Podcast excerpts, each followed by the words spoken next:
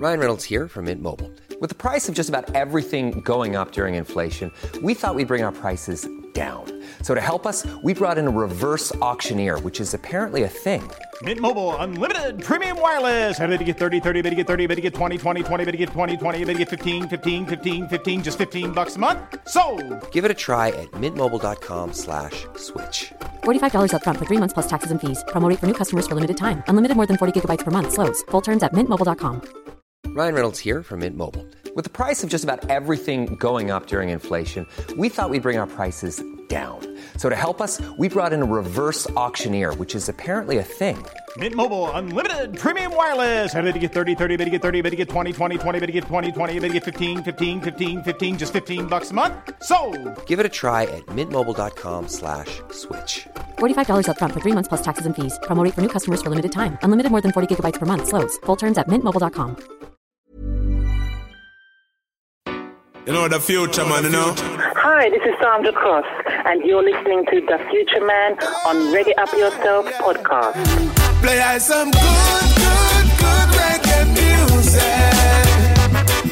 Some sweet reggae music. Hello and welcome back to the Reggae Up Yourself Podcast with me, your host, The Future Man.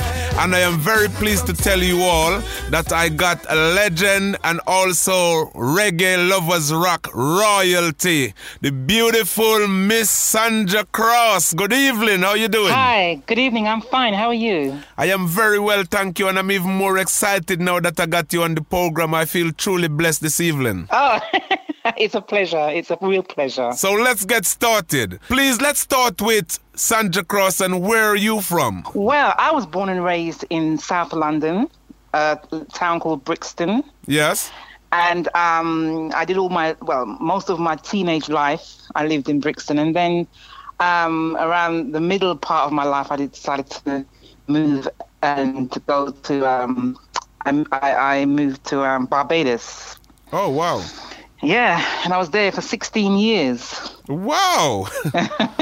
So, actually, I'm going to come and talk to you about Barbados in a minute, but what I'm going to do, we're going to talk about Brixton. What was it like, you know, as a child in Brixton? And how old were you when you left Brixton?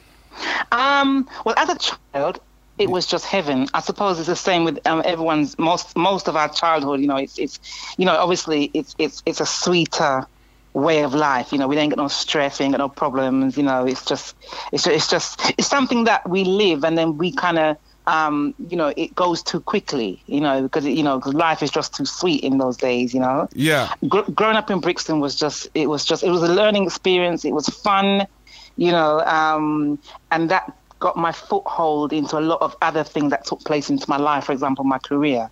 You yes. know, I got my foothold in when I was down in the south. You know, thinking, you know, trying to work out whether I wanted to be an artist or not, and it was Brixton that made me decide.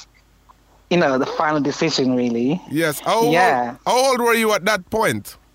Well, growing up, as I said, from being born to maybe around, you know, even up to the age of 14, because at the age of 14 was when I started, when I actually started recording as an artist. Oh, wow. I got my first #1 when I was 14. Wow. So, yeah.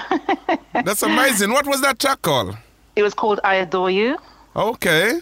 Yeah, we me, myself and two other girls at school, we entered a talent contest. Yes. And we won the contest, and the prize was to actually record the song. Yes. And we did that, and it went to #1. It went to #1 in the reggae charts. Oh, wow. Yeah. That's amazing. Yeah, and so all that was done around the age of 14. Like, yeah, quite an early age. And then from 14 upwards, it was just a case of figuring out, you know, I don't know, from a girl's point of view, or from my point of view, being a woman back in those days, it was, everything was there for the taking, basically. You know, there was a lot of things going on, and we had to decide whether, you know, just to try and balance out life as a teenage growing up in the South, you know.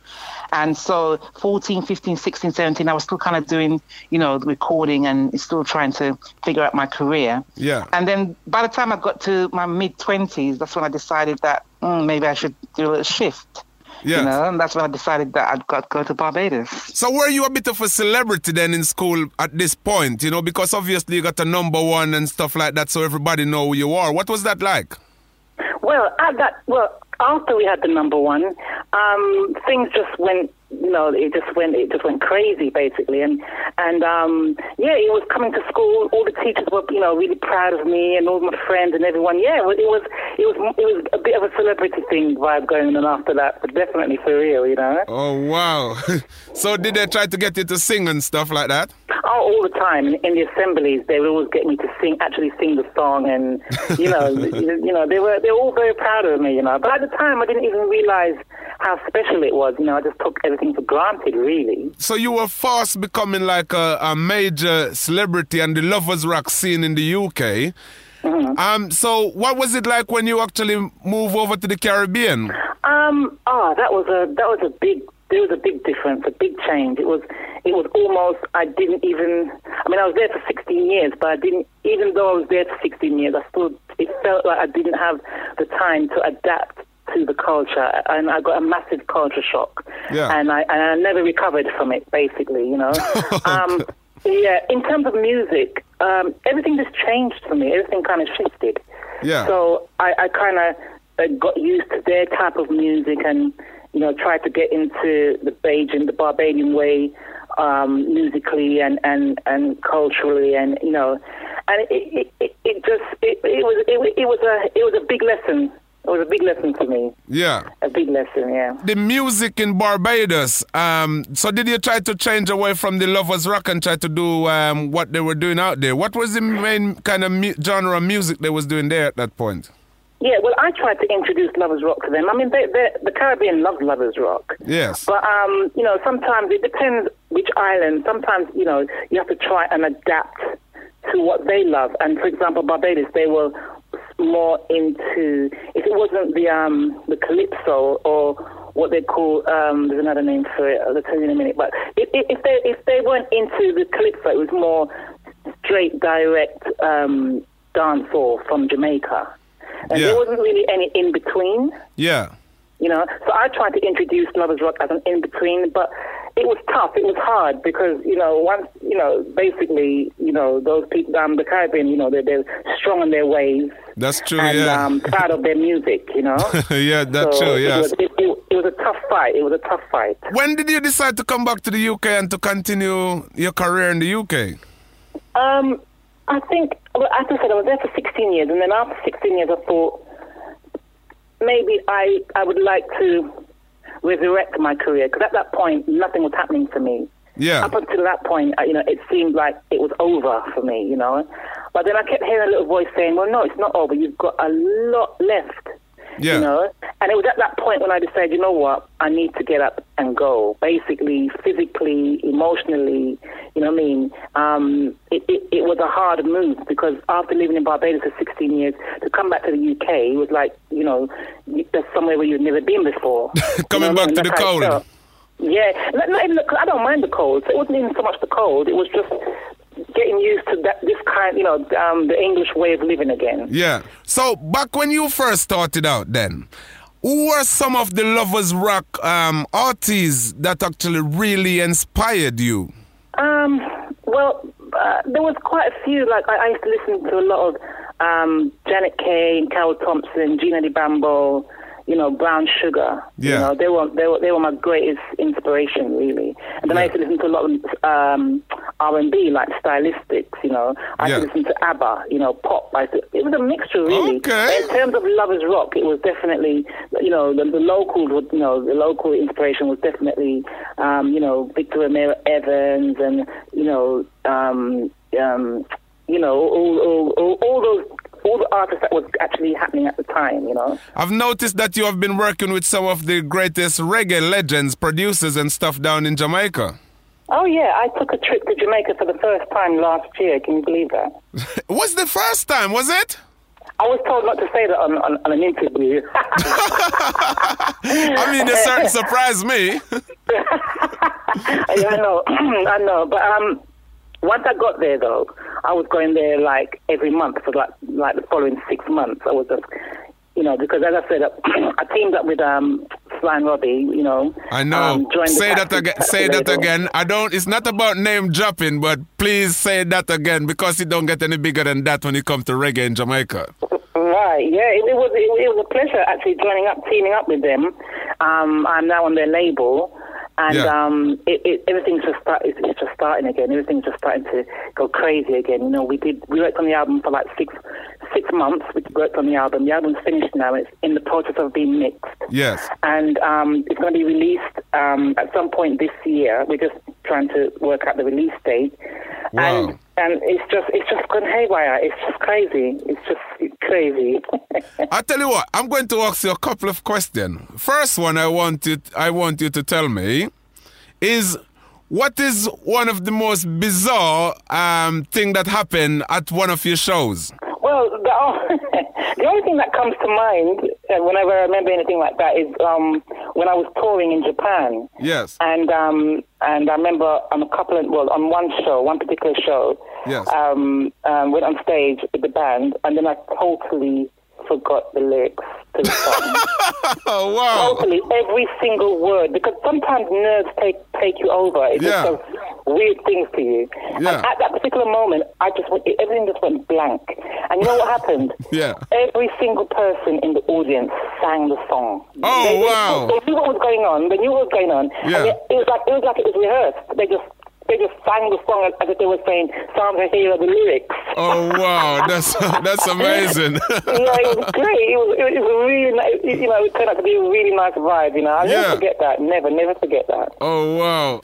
You've got a new album coming out, is it? Yes. Well, it's already released. The album is called Sing. Is it S-I-N-G? Correct, yes. Okay. Yeah, and that was released just before Christmas. Okay. That one's riding the airwaves very well. But I'm also working on my own production. I've got an acoustic EP. Yeah. Due to be released on my own record label, Sandra Cross Music. Okay, and that's the name of your label, Sandra Cross Music. Sandra Cross Music, yes. Okay. And the EP is going to be called Serious. That's what the name of the EP is. Okay. And it's very, very interesting. Very, very interesting choice of selections of tracks on that EP. Yeah, is that going to be like a lot of love songs? No, I wouldn't say that at all. It's a mixture. When it comes, you know, I can't reveal too much right now. But you know, it's very interesting, very interesting. Yeah. And that is coming very, very soon. I've just finished voicing, and we're just in the process of mixing now. So that one's gonna be coming out very soon. Yeah. Okay, excellent. Mm. Also, as well, you are very well known for this song you done called Country Living. I watched you perform, and when you start, the crowd was buzzing throughout, but when that song came on, it's like everybody went crazy. Right, where was the inspiration for that song came from? Well, the thing is, I wouldn't say I had an inspiration, you know. I was just, my professor at the time, Ariel Label, he called me in that evening and said, look, I've got a song for you to sing. Yeah. Sing it. I wasn't even in the mood. I had a cold, you know, things were going too wonderful in my life. And, you know, and he said, come over and sing this song. So I just went over to the studio, sang the song, and then I just kind of forgot about it. You know what I mean? Yeah. And then two weeks later after recording it, it was at number one spot. Oh, wow. And it stayed there for 10 weeks. Oh, wow, that's brilliant. Well, Miss Sandra Cross, it's been an absolute pleasure having you on the Reggae Up Yourself podcast, and I hope to catch up again soon so we can talk about your new releases and when they come out, so we can share more details about them to your fans. Thank you so much. Thank you. Thank you for having me. And you know what, everyone out there, you can follow me on Sandra Cross Music on Instagram, Twitter, Facebook, Sandra Cross Music, and my website is due to be released any day from now, Sandra Cross Music. So anybody who wants to know anything about what's going on with me, just check out those social media websites and you'll see all the information that you need. You heard it here first, people. Sandra Cross is coming back with some more great music for you all. See you again soon. The Future Man. Thank you.